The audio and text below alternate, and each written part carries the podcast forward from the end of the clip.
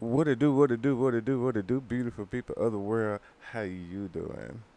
You doing good. Wonderful, wonderful. I am blessed and highly flavored. Uh, today's episode of Life in 901 is going to be taking a, a bit of a, a detour, if you will. Uh, just so you know, uh, I stated in the little snippet episode that I released prior that we are going to be focusing on mainly politics. Um, critical race theory, uh, it, it's so many different layers to it. So I'm not going to try to explain it all in one single sitting, just because if I do that, then we will literally never, never get to the end of it all, you know. So I am going to do this in a way that will help it'll help make things a little bit easier if that makes sense. So, let me pull up my notes, my notey notes. So, um, I, I first want to give out a disclaimer. I want to put this little bit of information out because I don't want nobody assuming that I'm trash talking America or that I'm trash talking Canada or I'm trash talking the UK and Russia and China and Korea and Africa in its entirety, South America, da da da da da da da. I don't want no one to assume that I'm saying, "Oh, the government is bad," which I, to a degree I am very much saying that, but not in the capacity that you think I'm saying it. So, also, I am in no way trying to discredit anybody else's experience.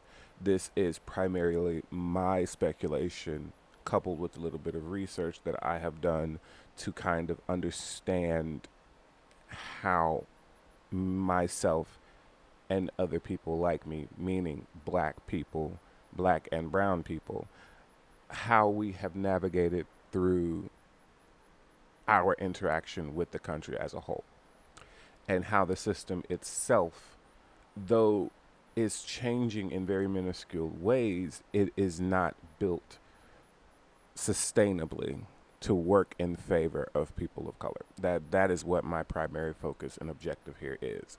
Because America is trying to take critical ra- race theory out of uh, core curriculum for schools, I don't want anyone to miss out on the opportunity to at least learn something about it.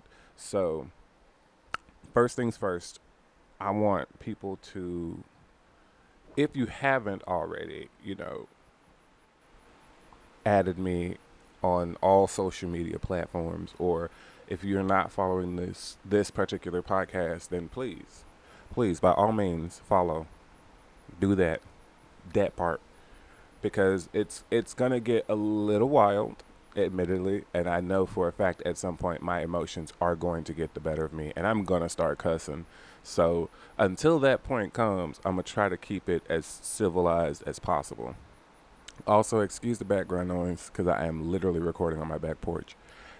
I figured, you know what, I want to do this outside because I ain't been outside to record in quite some time. So if it sounds like I'm moving around, I'm not moving around. I'm literally holding the microphone. So it's going to sound a little wobbly at times, but that's okay. That's totally fine.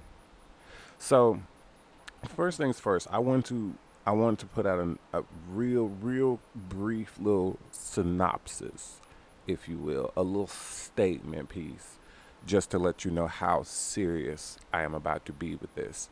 Um, for those of you who are not native, but you are, you know, born and raised in America and or Canada, I want you to quickly understand that the both countries' history is riddled with racial bias and prejudice and segregation and all this, that, and the other. Now, those of you who just look at the surface and don't look a little deeper, there's going to be a lot of things that you probably didn't know beforehand. And that's okay. You know, the whole point of these next couple of episodes is going to be me educating, me giving you explanation for things, me giving you cultural context for things. So if you have questions, feel free to reach out. I will uh, I will try to leave all of my social media information as well as my Patreon information in the show notes so you'd be able to properly reach out and contact me if you have questions. I literally am, my phone is always near me. So if I get an email, I'm going to know. If I don't answer it immediately, just trust that I will get to it as soon as I possibly can. Um, so, what I'm going to do this will be my structure. I'm going to start from the north and work my way down. And one thing that I do want to talk about before I even get into the the intricacies of how black people are treated in these countries, I'm going to start off with the First Nations. I'm going to start off with the native populace. Now, see, I don't know a lot about um, indigenous peoples and their experiences in America and in Canada and what have you. I don't know what their experience is in great detail, but I do know enough from hearing stories and reading uh, articles that it, shit was real.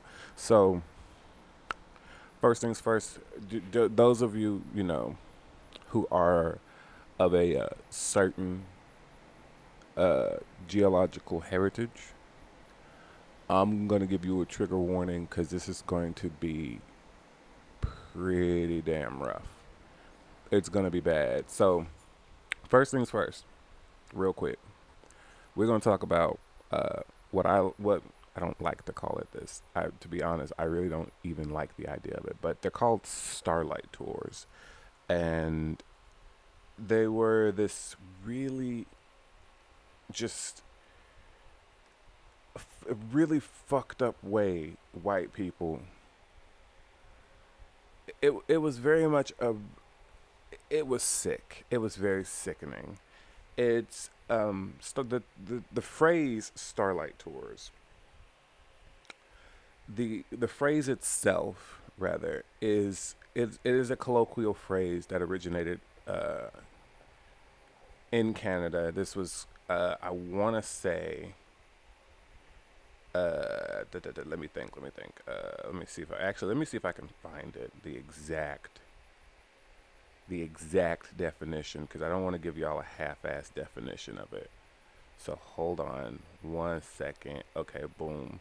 So, according to this this little article that I have, luckily I had it pulled up beforehand, so all I had to do is click on the tab. Uh, the Saskatoon freezing deaths was a series of three deaths of Indigenous Canadians in Saskatoon, Saskatchewan in the early 2000s. Now, this was, uh, again, I call it the Starlight Tours. This was basically what they would do is um, they would pick up drunken or otherwise under the influence indigenous people, the police and they would take them out somewhere, God knows where, in the blistering cold. And as we all know, Canada gets colder than a hog nose in December. And so it's basically like they the way they tried to paint the picture was, oh, we were just trying to sober them up. Well, no, you left them literally in the middle of nowhere in the freezing cold with nothing but their devices and some alcohol in their bloodstream. Like that was pretty fucking bad. Now, the three main deaths that that are written here in this little article was uh, Rodney Naistus, Lawrence Wegner, and Neil Stonechild. Naistus and Wegner died in 2000, and their bodies were discovered on the outskirts of Saskatoon. Uh, inquests in 2001 and 2002 into their deaths determined that they were due to hypothermia. Now, that it, it and it doesn't seem like a huge like it should be a huge deal, but this is where the segue begins. So, for as long as I have been alive, I have always heard and seen little horror stories of white colonial treatment of indigenous people. And I used to think when I was a kid, I was like, damn, if they were here first, then why why are they being treated like this? This oh, that's messed up. That's jacked up. That is fucking evil. And then it, it dawned on me. I would say I was like 17, 18 years old. Actually, no. I was 20, 21 years old when I realized that this is this is very much the modus operandi of the colonizer. And it it sounds really bad. I, I swear to God it does. But at the same time it's like, well,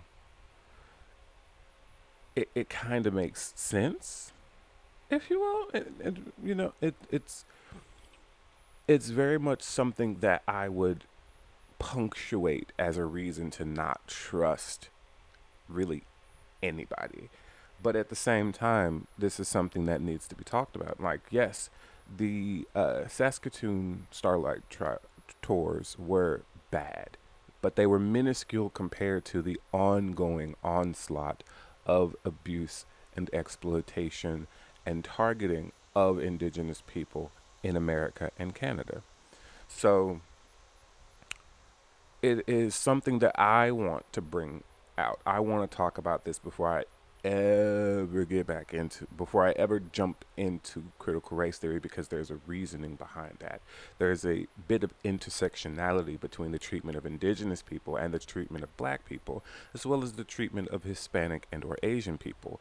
Like all black, brown, whatever what have you, all skin tones that aren't fair by definition, that aren't pale and, you know, that aren't white basically are treated marginally different literally everywhere. And on the surface it doesn't it just seems like microaggressions, but when you really think about it, the question for me that I want to pose is what did we do? What what where when did we transgress enough to make the entirety of the white populace of the world hate us in such a fashion. And and before and I swear to Christ, if any one of you come into these comments talking about, well, the Bible, girl, shut up. Shush. Be quiet. I'm not talking about religion. I'm talking about socioeconomic development in the Western world as well as globally. Because when you really think about it, black folk and indigenous people literally all over the fucking planet get treated like trash for literally nothing. We can't do or say or behave in any way that goes against the grain without there being some kind of reprimand or without it being blown completely out of proportion. And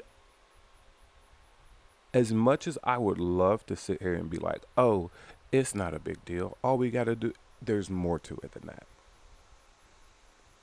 I would hope that you understand that there is more to it than that. Now, Nancy, one moment.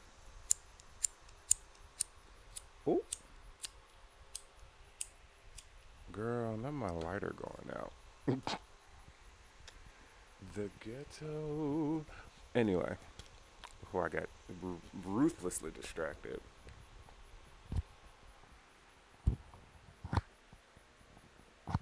Oh, girl. Well, that happened. Never mind. Anyway, I cannot believe this. I think it. Oh, it got oil in it. Never mind. What was I saying? Oh, yeah. Now, before we really truly segue, if I if you will, into the brunt of the bullshit, I just wanted to be known that no, I don't blame all white people for the shit that has happened. I don't. I don't hate white people. I'm not what y'all want to re- want want to call reverse racist. No, by no means. I am simply someone who wants people to know the truth. And the truth of the matter is, black and brown people are more likely to be murdered, raped, all kinds of shit. Like the list goes on and on. Black and brown people are more likely to be targeted in this fashion than literally any demographic of white people on the planet. I'm to let you rest with that for a second.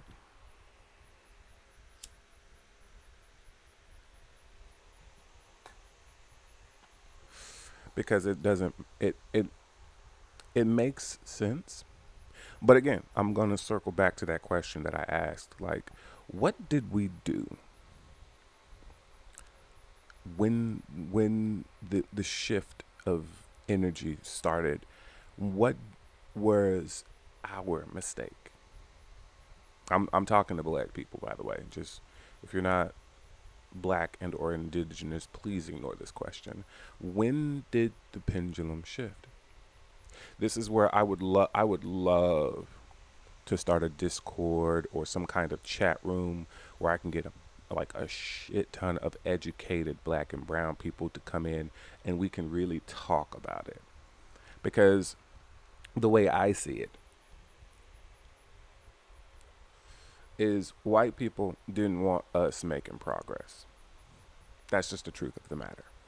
And when they came and stole this land and built it, not even built it, monitored its building micromanaged its development and took over just like ragweed the whole time. This like literally the entirety of this particular empire, if you will, was built on the blood, sweat, and tears of black and brown people. And when I say black and brown people, I do mean indigenous folk all of the indigenous nations were also victims of this kind of end game strategy, if you will. And politically speaking,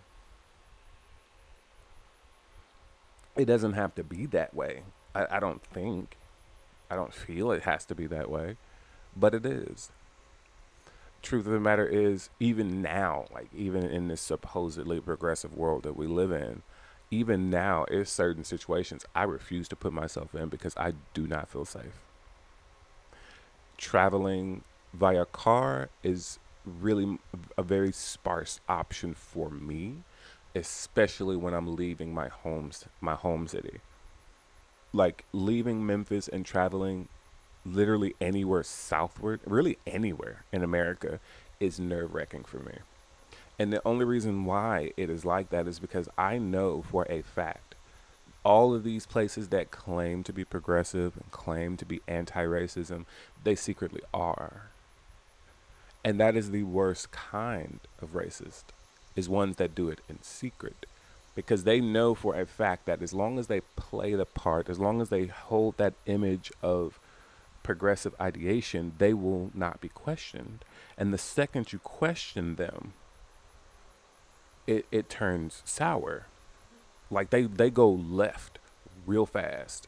And it is terrifying the amount of bravado and audacity that these people have where they can literally sit there and tell you, oh, your religion isn't right. It's not the right way. You're doing it wrong. Or, oh, that that way of speaking is inappropriate. The way you wear your hair is ghetto. This, that, and the other. When in actuality, the the, t- the gag is they want that kind of energy more than they want literally anything else. Because regardless of what they want you to think, they couldn't colonize our personas, our persons, our souls, and whether you believe me or not, our cultures are the richest things that we have. Like, yeah, money's nice and all, but I don't sit in bed and get excited about money. I don't sit in bed and get excited about having an Apple TV or a MacBook or an iPhone or Apple Watch. I don't get excited by that. I get excited when I see examples of how my people, how black folk, the African diaspora, how we sit, how we can literally turn anything, literally anything. We can literally turn anything we touch into gold, be it music, fashion, food, uh, dance, acting, literally anything we touch turns to gold. Especially when we have a natural talent for it. Oh my God. Stunning. I love it. I, I live for it. I love scrolling through TikTok and seeing white people literally get their wig snatched because it, it reminds me that even though they have this sort of systemic power over us, whether they think it's infinite or not, we still have something that they can never have. And, and tell me I'm wrong. I, I want someone to tell me I'm wrong. I want someone to email me a very lengthy email about how I'm wrong. Now, don't get me wrong. I'm not I'm not saying this to target white folk. I'm not bashing white people at all. I know and acknowledge that there are some good white people out there. There are. There are some people out there that would give you the shirt off their back if you needed it. They would come to you and help you in your time of need without even second guessing it. They would literally drop what they were doing and come and help you if they could. I know this. Just like I know that there are some cops out there that are not bad that would really rather talk to you and see what's going on and understand you more than to jump on the cusp of, oh, I'm about to shoot this nigga. No, not all of them are like that. I have family that are police officers. My half brother's mom is a police officer, and I love her to pieces. I wanted to be a police officer for a long time, still kind of do. Am I going to do it? Probably not, because I don't want to have to choose. Granted, I wouldn't choose. I will always be on the side of my people and people like us. That that would be no question, but we all know that being the good guy can get you killed. Which leads me back to good old critical race theory. So, critical race theory started picking up steam, I believe, back in the early, mid to early 70s, I want to say. And basically, what it is, it is a, I'm going to say, it is a composed thread of many different outlooks as to why race in America is such a thing, why it is so prevalent when it comes down to finances, when it comes down to healthcare, when it comes down to food resources, water, drinking water, all that. There are so many different aspects of it at play that people tend to miss the fact that there is there are things that are literally out of our control. And people who are on the outside looking in think, oh, they're just lazy. They're not doing it. They're not dedicated. No, it's not that we're not dedicated or that we're lazy or that we're just not trying. It's just the system is built to keep us down. And that is what critical race theory speaks on very heavily. And it emphasizes how the government actively implemented these tactics in order to make sure that black and brown people could not get a leg up in this country or in any country that they are not native to. So, with that being said, I'm gonna leave y'all with that little nugget.